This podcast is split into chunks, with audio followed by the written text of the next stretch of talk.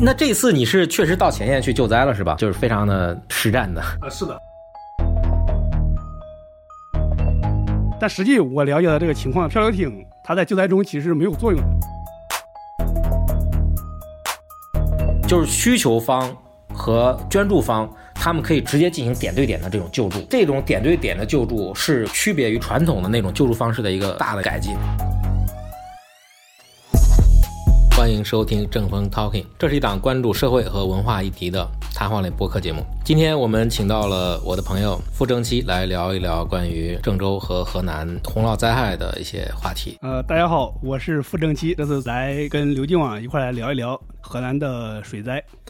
对我们现在录音的时候已经是二十八号了，二十号的郑州内涝已经过去一周了。现在河南省其他地方，像我了解到的卫辉、还有鹤壁、安阳等地，还有很大的灾情。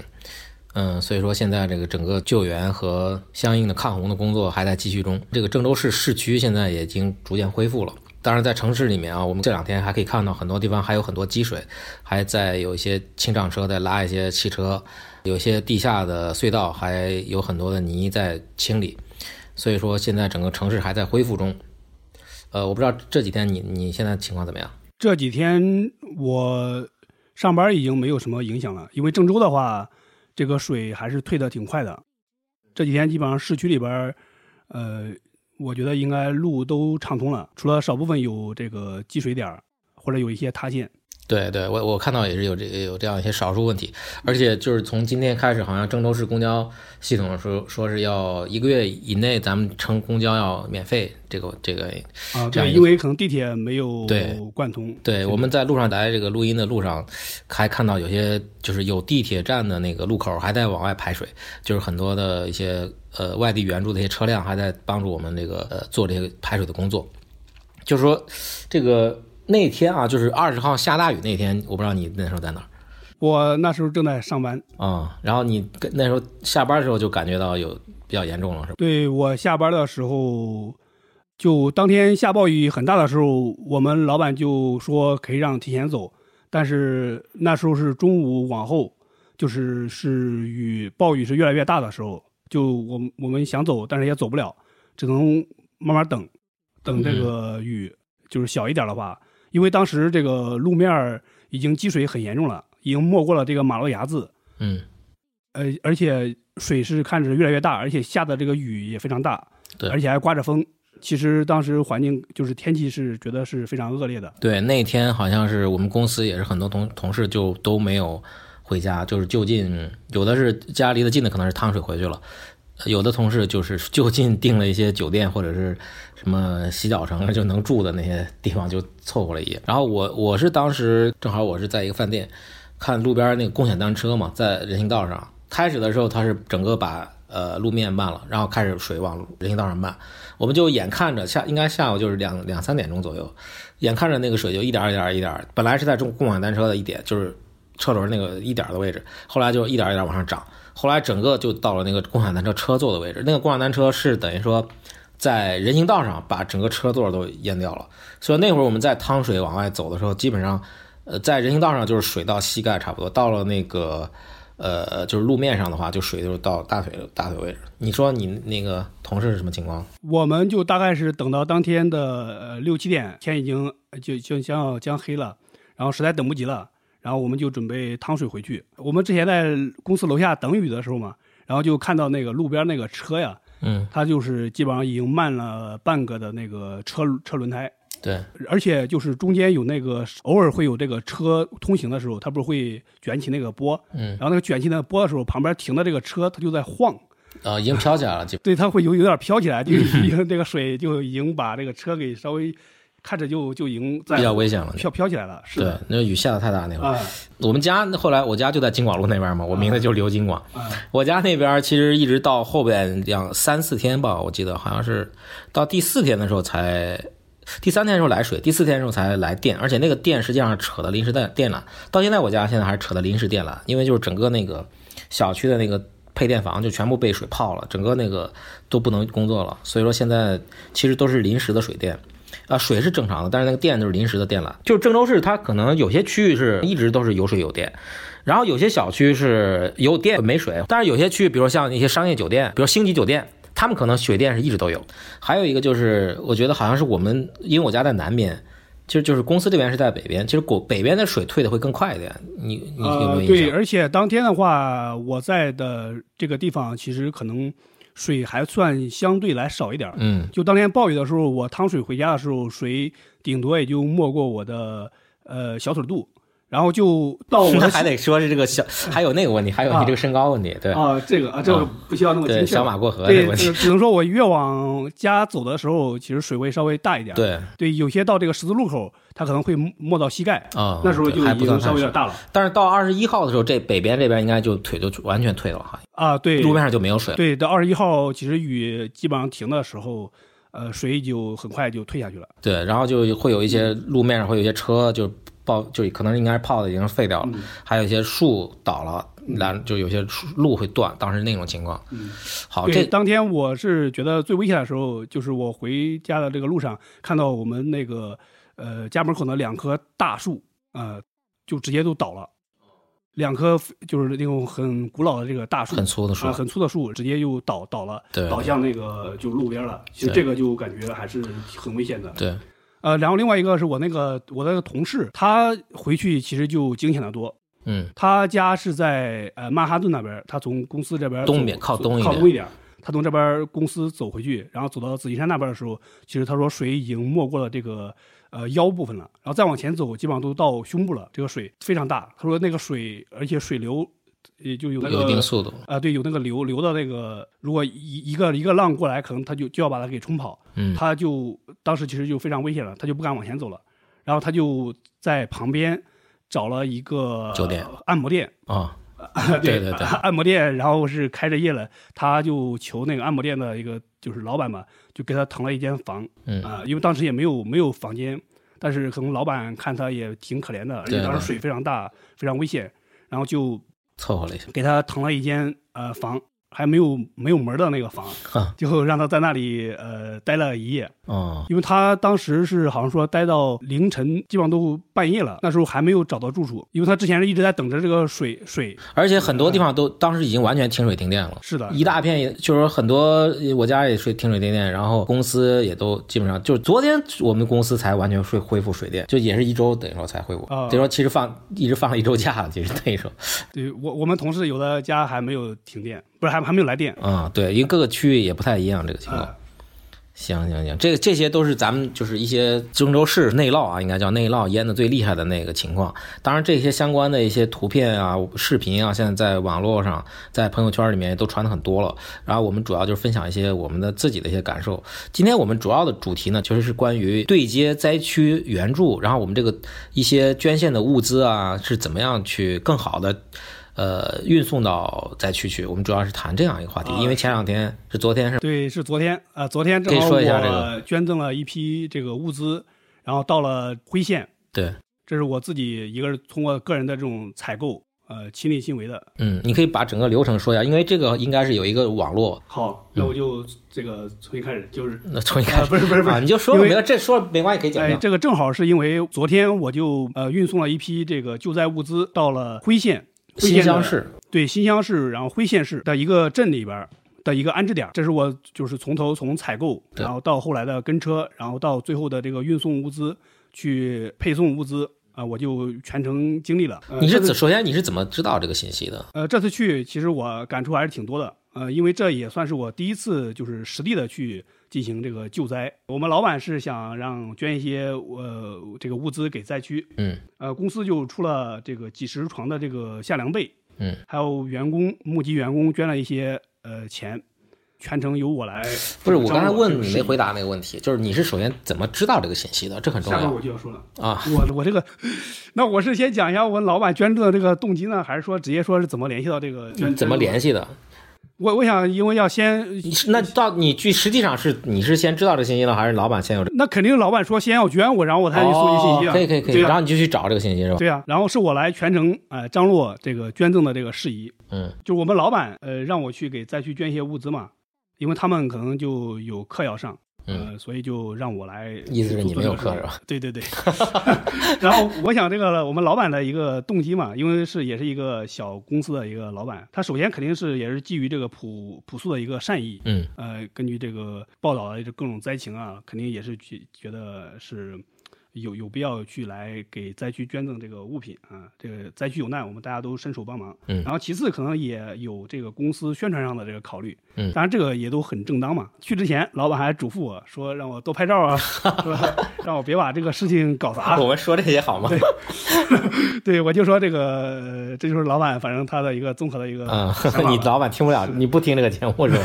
呃那你后来就知道这个，就是你老板有这个意愿之后，那就需要你来寻找一些渠道来把这个物资运到灾区去，对吧？啊，啊、是那的你怎么去寻找这些东西？因为我在公益圈儿就有一个朋友，他在这次这个救灾过程中，他也组了一个志愿者群，然后就会分发各种这种需要求助的这个信息，啊、然后我就在这个群里边儿对接到了一个受灾地区的一个村民，嗯啊、这个樊老师，嗯，他发布了他们村的一个就是需求的一个信息，然后我就通过电话联系到他，你是没有，嗯、就在群里面直接看到这个信息了。呃，不，我是通过我这个公益圈儿的他朋友有一个求救信息发在这个群里，他发到群里边儿，然后我就直接问我的这个公益圈的这个朋友，然后他给我推荐了这个信息，然后我联系到了。哦，嗯，那这个群你也可以简单介绍一下。对，这个群是我的那个朋友，我的这个朋友他是职业的一个公益公益人，这次的这个灾区这个受灾的这个事情，然后他就组建了一个公益群，然后是他会在群里边儿，呃，收集各种这种灾区的一个信息，嗯然后还会拉一些志愿者进群，然后看看有没有哪些志愿者可以去进行这样的一个呃对接救助啊，对他这就是一个嗯一个求助，另外一个是志愿者的一个两方面两都方面汇总的一个都，汇总的一个啊这一个个群这个这个而且群这个群应该是二十号就看建起来了，应该是，呃就是大当时概反正就是就是郑州马上就建起来。水灾之后就马马上就建起来了。对对对，而且我感觉他的这一个群其实也是各方面这种信息的汇总，其实也是起到了很大的这种作用。这个群里边的他那个信息就对，因为有各种它信息会拉会两混乱，会重复。对他可能会拉两方面的人，一方面是就是真正当地受灾的人，或者说他有当地受灾人这个实实地情况的，就是了解的这个人，他会在群里面发布这个求救信息。然后另外一方面就是一些志愿者，或者是有资源，或者是自己可能能提供一些车辆啊啦，或者什么，或者说自己就想当一个志愿者，想去救灾，他们都在这个群里边儿，然后会呃两方面儿，一方面儿人发布这个信息，另外一方面儿人可以去呃主动的去呃参与进，而且作为我觉得作为群的管理者也是非常的辛苦，他们要确确认这个信息，还要跟两方面都要沟通好。而且这个信息，比如说这个志愿者一旦过去了，或者已经确定好了，就要把这个信息终止，就说这个已经找到呃适当适当的人联系了，就要其他人就不用再再转发或者说再怎么样了。啊，对，就像一这也些是求个救信息，它会设定一个就是失哦效时对间，对对就好对，比是这个信息是什么时间失效，嗯，然后它会设定好，或者说这个信息已经已经被人接收了，然后它对就对会在群里边就对会对。公布。对，我觉得这样就提高效率效率了，因为我觉得好像在公在朋友圈里面，很多人都在转一些东西，但是哎，过转一会儿就会有人说，哦，这个已经已经解决了这个问题，大家就不要再转了。这样的话就会导致很多我们的信息的这种效率一个重复性的一个对重复性的一些就是一一因为呃浪费我们的一些时间或者或者是精力，对吧？啊我觉得这个是的这个会非常好。嗯，也就是说，同样我们在做这些捐助工作啊或者救助工作的时候，我们要怎么样去让它这个效率更高，然后更更能够节省时间。我觉得这个群的那个转发的格式啊，或者对接的一些形式啊，是非常值得借鉴的。嗯，对对，这个现在这个救灾的一个对接的形式，它可能不同于这种传统的就是官方的一个救灾渠道。嗯嗯官方的救灾渠道可能是有一个政府部门的一个接收点儿，它可能在市里边儿或者县里边儿有人统一的把这种救灾物资所汇总，然后他们呃官方的来进行分发。但是我这个现在这种媒体新媒体的这种救灾方式，它可能是直接是由点对点，呃点对点的这种救灾，对啊、有专门接有收资到源这个的运往灾区去，然后接哪儿需要了就直接运到那个需要的地方去，就非对效率就会高得多。对，它可能是就去除了这个中间的这个就像咱们那个，就像咱们淘宝平台一样，对吧？啊就不，它去掉了那个中间的那个呃，这叫什么？平平台方。平呃平台方或者怎么样，就直接是从需要的和捐助的直接让他们沟通起来嗯，就而行且了这样可能更精准，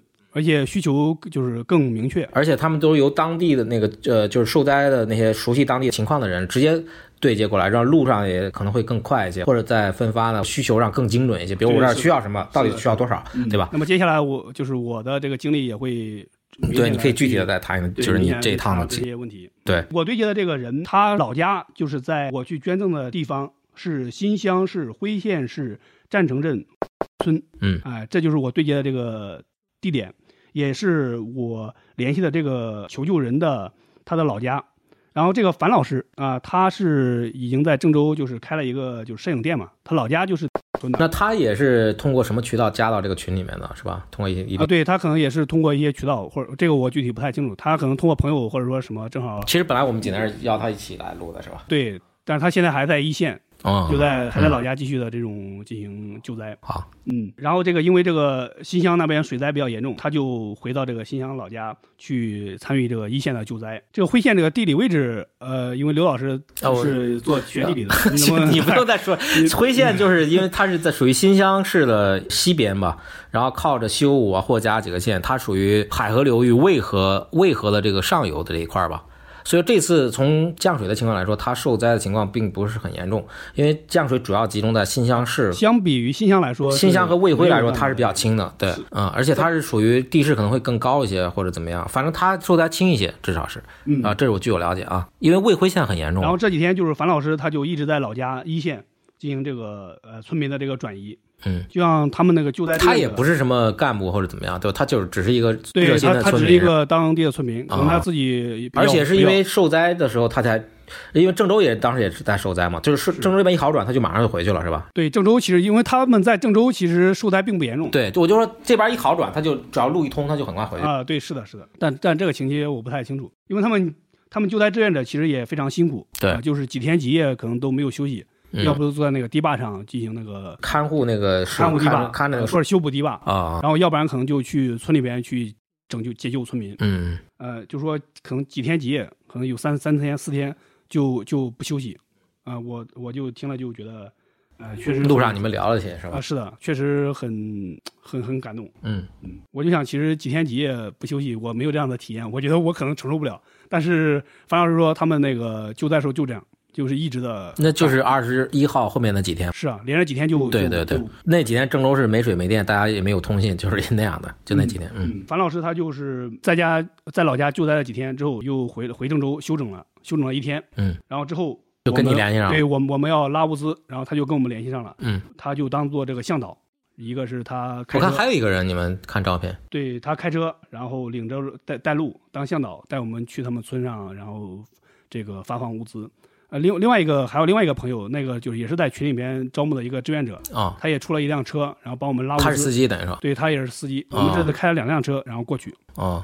那等于你们三个人，三个人，樊老师开一辆，然后哎司机开一辆，对你对然后加上对你，加上我，然后把那个物资，然后就都装到车上。路上是多长时间？路上从郑州到他们的老家村上大概就一个小时十几分钟吧，走20高分钟，速了是吧？对，走高速，哦，还挺一个小时快20分钟高速已经通了那会儿。对，你们路上就是你们是之前都买都买把东西都买好，然后去拉过去的是吧？啊，对，那肯定是买好了。那你们都买了些什么呢？啊、因为我们这次援助就是点对点的去支援这个樊老师他们老家的这个村上。嗯，呃，因为樊老师是刚从一线回来，他就很清楚他们老家所需要什么物资，就根据樊老师他提供的所需的这个急需的这个物资的一个清单，然后我们就直接去采购。就是需求方和捐助方，他们可以直接通过一个平台，直接进行点对点的这种救助。这种点对点的救助是这次区别于传统的那种救助方式的一个大的改进。就像樊老师的介绍，大多数这个受灾这个地方，其实这个吃的和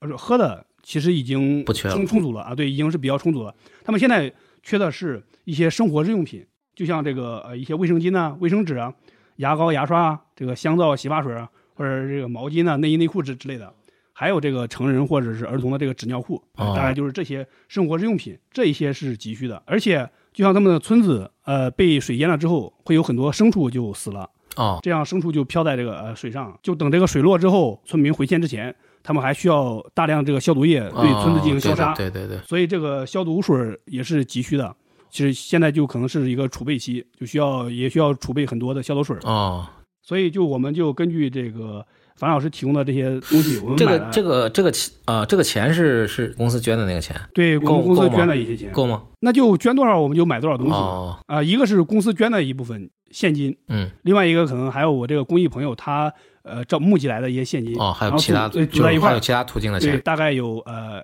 一千把块钱，哦哦呃，当然还有一些实际的这种限量备的物资是哦，吧？还有物资资出，的对对对，然后我们就根据这些需求，实际的需求，呃，采买了一些呃消毒水、嗯呃卫生巾、卫生纸、呃纸尿裤，嗯，然后就这样装车之后出发了，是什么车？两辆 SUV 哦，那就还能装不少东西，啊，对，反正就因为限量被还是比较占地方的，所以得有得大一点的车，四十床限量被吧，然后就两辆车就塞的差不多了，然后其他那些东西基本上不太占地方，啊、有几包就是这个几包的这个纸尿裤了，然后是几十包的这个卫生巾呢之类的，这些就是你们就是一般救灾，我们经常会捐一些方便面、矿泉水这些，但是你们向来直接是买的一些其他的日用品。那么这个是不是因为你就是因为跟受灾的这个地方点对点对接，然后对他们的诉求就非常了解，这样就是更有针对性的去救灾？对，是的，因为樊老师他就是从他的老家一线刚抢险回来，对他，所以他对他们村民的这个需求，或者说他们那个村，他们那个村镇，然后接收到的这物资还这是个非常量清楚的，量也很清对楚。这个量还有这个缺什么，呃，需要什么还是非常清楚的。所以我们这样点对点的这个援助的话，就是根据他，呃，他了解情况，他认为哪些需要，然后我们就就按照这个需要来采买。对，这样我觉得也避免了一些浪费。我觉得是的，是的，这样而且更精准。对，路上那么这一路之上，你说虽然时间不太长，但是你应该会能看到一些灾区的一些情况，你觉得怎么样？呃，对，其实走在这个路上呢，这个我在这个高速上，还有像在高速口，其实都能看到很多这样的救援车，哎、都贴着这个条幅，其实会在路上呃会看到各个经上经的常见啊、嗯对，看到挺多的。其实这点儿呃都是去各地支援的，其实这点儿还是有点儿感触的，嗯，就是感觉整个这个氛围其实很还是融入非到常那个浓救灾的那对，还是个。非常浓浓浓浓厚的。而且我们如在车上贴这个呃，就是救灾的这个标语，然后下高速口的话，这个是免免通行费的，哦，嗯，或者说嗯，就是下高速口的时候让。这个收费站的人看一看我们车里边的这个物资，然后就说我们是救灾的，哦哦然后都可以免通行费。嗯，对这个也没有什么法这个法规限，就只是一个就是说了一句就过去了，好像也没有他们也相关就公路高速公路那边也没有什么法，就或者说规定什么之类的。这个具体我不知道，反正是他们呃，那这个可以经剪常救灾掉人没关系对，嗯经常救灾人，然后就就知道有有可以可以这样嗯通行，然后我们确实也这样通行了。然后我们这次的这个捐助点儿，这个占城镇，然后大家可能都知道那个韩红，然后韩红她来新乡救灾的时候，然后就是在这个占城旁边的这个地方在救灾，就离我们这次对接的这个呃安置点儿很近就是吧就很近，非常近。这也可以说，就当时救灾情况还是挺严重的。嗯嗯。那你们去了之后，是直接找那边是就是樊老师带着你们找那边的那个村干部还是什么情况？安置点的负责人或者是去的话，呃，这个因为呃，我们去之前我的一个预设是，我们把这些物资，因为我们是呃采买的物资也有限嘛，也不是很多，就想直接去由我个人来分发给村民。去之前我预设的是，预设的是就是因为我们物资也有限，不是很多，就想直接的去呃交到交交到这个需要的人手里。对，交到这个呃受灾村民的手里边。因为就像一些纸尿裤了，或者一些卫生巾呢，这些可能是一些急需的东西。对对，就可以直接我们这这次年去了，就直接就发到那些呃这个村民的手里边，然后就由那个樊老师，因为他了解当地的他们的村民，可以让他来提，就是联络哪些需要的一些村民或者有些儿童直接过来领取直接过来领。我当时是这样计划的，嗯就像一些消毒水儿，还有一些限量被，可以放在他们的安置点儿，由他们统一来调配，因为有些可能是需要呃抗灾的这个一线的这个志愿者使用的，就像那个限量被，可能他们志愿者有需要，或者消毒水可能暂时用不到，可能得得等到这个水退之后，他们进行消毒的时候用，这样可以先这些东西可以收藏放起来来安置点儿。然后就像那些生活必急需品、日用品，我可以就像去的话就直接分发到这个村民手里面。但实是际上你去那儿情况怎么样？包括一些你的一些呃，实际去那儿的情况，我先介绍一下它的这个地方的安置点的一个状状态。嗯这个镇镇上它是有一个安置点儿，呃，是在这个重镇中心的一所小学里边儿，然后安置这个周围几个村的一个村民，大概安置了有四百四百人。啊、那还不算少，对，然后可能另外一些这个村民，他可能有些是转移到了投亲靠友。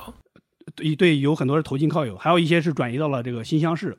哦啊、所以在这个呃镇上的这个一个安置点儿是是在小学里边，然后我们这次去就对接这个镇上的这个安置点儿，嗯，这个小学里边儿打地铺，然后睡在这个教室教室的地上，然后还有一些是把那个学生的课桌并起来，哦，然后把这个被子铺在这个课桌上面，大概一个教室就住了有七八个人吧。哦，嗯，然后就是一楼会住一些这种行动不便的这种老人，可能孩子；楼上可能就住一些呃青壮年，大概是这样一个分布。嗯，我看这个状况，就是整整体这个小学可能、呃、环境还算可以，但是你想几个人临时住在一个屋里边，屋里边，然后可能家里边又被淹了，他们整体在这里反正状态上也不会说是特别的好。但实际来到这个之后，就是我就想要求把这些物资，你找到然后他们负责人，就是就是安置点的负责人是吧？对我们去之前就已经联系好了这个安置点这个对接人，他是乡政府的一些工工作公务员可还，能是乡里边的，是镇还是乡？是他们是乡呃是是村里村里边的，村里的。嗯对他们安置在镇上，但是我们对接的是一个村的一个村民哦，这就是安置点的，谁的村子的人，谁哪个村的人还，就是他们各自管自己的村民，应该是。啊，对，是的，是的，是的。然后我们对接的是其中的一个村的一个村民，他们那里有负责人来对接。对，就是樊老师所在的村。对对是，呃，当然我就提出说要呃让他们联系几个村民，然后过来我把这个物资，就是这些生活用品，然后直接分发给他们。但是他们呃就包括这些对接点的这个呃负责人，还有他们的村主任，就是认说不能去按这点里边去分发东西，因为这一个就给你一们个挡到门外了是吧？对他，他说这个这个不可行，因为这一个安置点里边有四百户人，四百个人，然后是好几个村的人都在这里边住，因为你物资就这么几件儿然后你发给谁不发给谁，这个你不发的村民他们会有意见，到时候会闹矛盾，就说你不能去，这说也安置点也有道理哈。是的，不能去安置点直接分发。那你们也进去看了是吧？但是并没有并不是在门外。对，我们进进到安置点里边看了，这个是可以可以去看的啊、我去都都看了看这个情况。嗯，但是这个物资的话，那就只能交给他们村，就是村委会，村委会的一个物资储藏储藏室，啊、就只能把所有的物搬进资去了都搬到那里边去。是谁搬的？你们搬的？对他们的村民，他们村民都在那里，然后就协助，很快就把物资都给放到那个储藏室里面。他那个物资储藏室也大概有有两间这个房子这么两大间，教室吧。对，里边也放了很多的其这个他地方来的捐助。对，有很有很多其他地方这种捐捐赠，嗯然后有吃的，就是一些蔬菜，也有一些这种嗯，就是生活用品。我看也有其他人捐，也有卫生巾什么的，嗯，嗯。然后他这个村村主任吧，就给我们开了这个捐赠证明，哦，砍上砍上对我章，刚才还要说这个，应该有一个收据。对，有这个捐赠证明砍上章，张就是村里的张，村就是村村委会的的章，村委会的章然后你们就回来了。啊，对。然后我们就回来了，然后就这个樊老师。这个向导他又带我们，就是开车在看了附近看附近大概看了看，然后就因为村子里边是有水，他们现在是整个村儿被水给淹了，等于说都撤出来了，是对，整个村儿都被水淹了，而且我呃，就是昨天去的时候，他们村子里边还都是水，哦，但是据他说，据他说这个就是被淹的村民基本上都已经啊、安人身安全没有。人对人已经都安置出来了，嗯，那你觉得后面是不是会有这个在物资分发？你比如说这这东西交给他们了，他们这个东西怎么分发，其实你也没办法再去监督啊，或者就怎么样说我们把这个物资运过来，但是我们要储存在这个村委会，对，但是有一些是，呃，就是很有时效性的一些物资，就像一些生活日用品，这些你最近就要去发给他们，可能他们村民就很急需。嗯，如果你耽搁几天，可能这些物资就价值价值就减弱了。嗯，但是我们又不能直接发给村民，我们只能放在这个呃村委会的这个储藏储藏点儿呃，村委会他们是说，他们每天都会呃，就是让这个需要的这个村民来过来领。会有一个统筹。对他们会会统一安排，但是你实际这个操作，他、呃、如何去呃监监管他们？他们分发就是是否就是他们的分发是否公平，嗯或者说分发是否否科学？对是否科学，或者是否真的及时？而且你像全国这么多的物资到各个的这种安置点儿，嗯，呃有很多个人呃这个捐赠，还有企业捐赠的这个这些东西，就是这些东西它这个量量是非常大，他们都捐过来，但是谁来分发，怎么分发，怎么统计或者对，怎么统计，它到底分发的合理不合理，到底分发及时不及时，这个谁来监督，这个谁有没有有没有后续的反馈？这个也很难做到，我觉得从技术上来说，你很难很难说外部有一个监督，只只能靠村民他们自己会有一个协调。我想，那是啊，所以这个从一个制度的这种环节上来说，嗯，还还缺了这么一块。那么刘老师，你对这个问题，我也没有什么特别想法，但是我觉得就是我在这个你之前在群里面提到那个事情，就是那个村民有些不满，这个你可能这次你没有遇到这种情况，但是我听你说说其他的志愿者会遇到这种一些就是不太好的情况。就是关于这个救灾啊，就是我们可能平常我们没有去实地的这个朋友，都是在这个呃通过网络、通过这个媒体啊、抖音这上面，然后看到的这样的一个救灾的一个场面。而且一般我想就是在线你一些具体的工作怎么开展，然后就像你刚才提到的这个物资怎么分发、怎么去协调这些很具体的细微的工作，其实我们并不是很了解。实际上，包括志愿就是还有你刚才说的，包括这个去掉我很烦“包括”这个词，就是这个。志愿者在灾区的一些行行动，他们是怎么样一种呃工就是工作的状态，或者说他们有哪些心理上的一些呃感受？其实也不光都是正面的，对吧因为？我们那个也主流媒体，或者说我们在通过这些媒体了解到的一些情况，可能这种救助啊，就是呃非常的豪迈啊，嗯或者说 非常的这种呃紧张啊，当然是是很紧张，但是嗯，就像樊老师他们的救援的过程中，就实际的也遇到过一些问题，啊、就像他们当地的这个村民会挡住这个救援艇不让走，啊、就说要先救他们，啊就先把他们给呃救救过来之后，然后再让他们去救其他的村民。要把他们接到非常安全的地方。对，要先要首先救他们，首先把他们救到安全地方，然后再让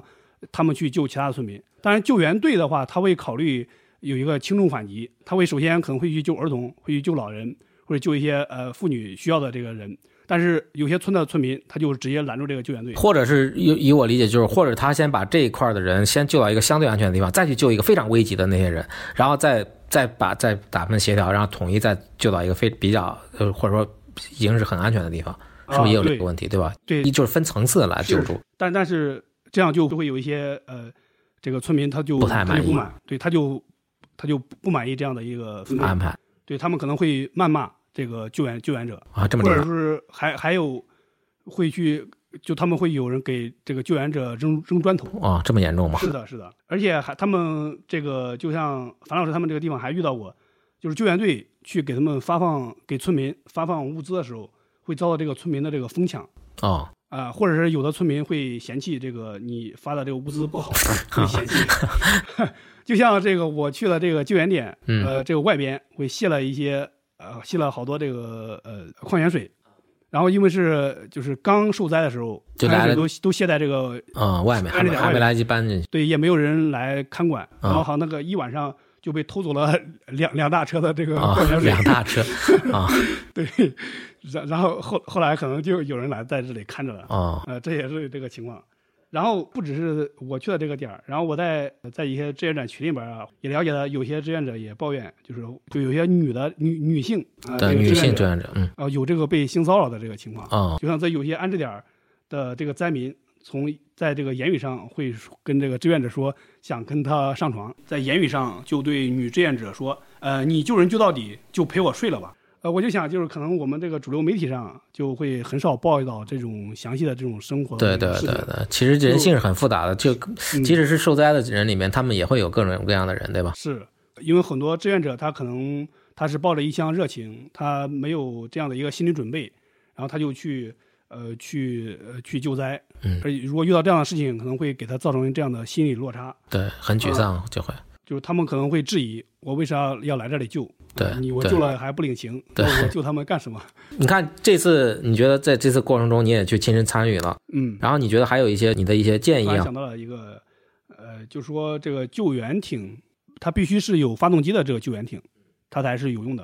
就像我之前在看到一个新闻，因为我老家是鲁山的，然后我看到一个新闻是，就我们那儿那个瑶山漂流是比较有名，嗯，瑶山漂流他们就把他们那个漂流艇，然后捐赠了好像几百几百个漂流艇，然后用那个大卡车运运到那个灾区了。嗯，我当时感觉还挺有意思的。你像就平时可以搞漂流，呃，关键时候还能救援 救。人但但实际我了解到这个情况之之后，我就并没有什么卵用对，我是 知吧，道这个其实漂流艇它在救灾中其实没有作用的，对， 因因为你救灾必须要有那个带发动机的带这个动力艇才的可以啊呃因为这个呃就呃灾区它那个水，它那个有水流还是很大的，啊，而且就算你还得找一个人划，那很慢是吧？，对，而对你划根本其实划不动，所以呃这个它没有发动机，其实这点儿也不能落实到咱们刚才讲，就是我们要真正的了解灾区需要什么，然后我们要去有效率的，然后提供他真正需要的东西，是是，而不是盲目的或者说就是任意的去救援。嗯这一次整个的这个咱们郑州的这个涝灾，然后整个河南省各个地区的这种洪灾，你觉得对你个人有什么样的一个感一个触动，或者你有什么我感觉受？得不只是我吧，可能这可能是对每一个郑州人或者河南人的一个是是，可能每一个这一个个大事件，这次水灾之后，可能大家对这个水可能会更为敏感。嗯我就举一个事例吧，就像昨天我路过家门口的这个路口，基本上现在这个路上都没有积水了。然后我家门口这个马路上就是有那个在地铁口嘛，地铁口不是现在还还往外抽还水在，往外排，对，对，然后他们把那个水就排到这个十字路口的一个马路上，其实也排了没多少，就是但是就积了一滩的水嘛。有一个轿车，呃，就开到那个那滩水的前面，然后就停住了，就好像就很小心，就不往前 走了。嗯，这可能就是我们水灾之后大家的一个大家都惊弓之鸟了，都是都状吧？态吧？对，好像之前呃这个这个有一下了一些雨啊，下一些水吧，就大自然嗯都嗯过去了。是是是，啊，有涵洞什么都穿过去了，但是现在好像都变得小心翼翼谨的慎了。还有我还我之前想到，就是我们还是应该增加一些这种安全方面的教育，这方面其实也是很不够的。啊，是反正这个话题会比较远，就是会比较多一些，然后会谈的更更牵扯面会更多，就是不是不是我们今天这个话题能涵盖的了。以后我们还会做更多的这方面的节目吧。然后今天我们就聊到这儿吧。还有就是我们正风 Talking 呢，在最近也会推出其他维度的一些讨论，呃，也欢迎关注我们的官方微博，就是正风 Talking 的新浪微博。我们在呃网易云音乐、蜻蜓 FM、喜马拉雅和荔枝 FM，还有小宇宙上都有更新，欢迎订阅关注我们。好，听众朋友们，拜拜，拜拜。拜拜。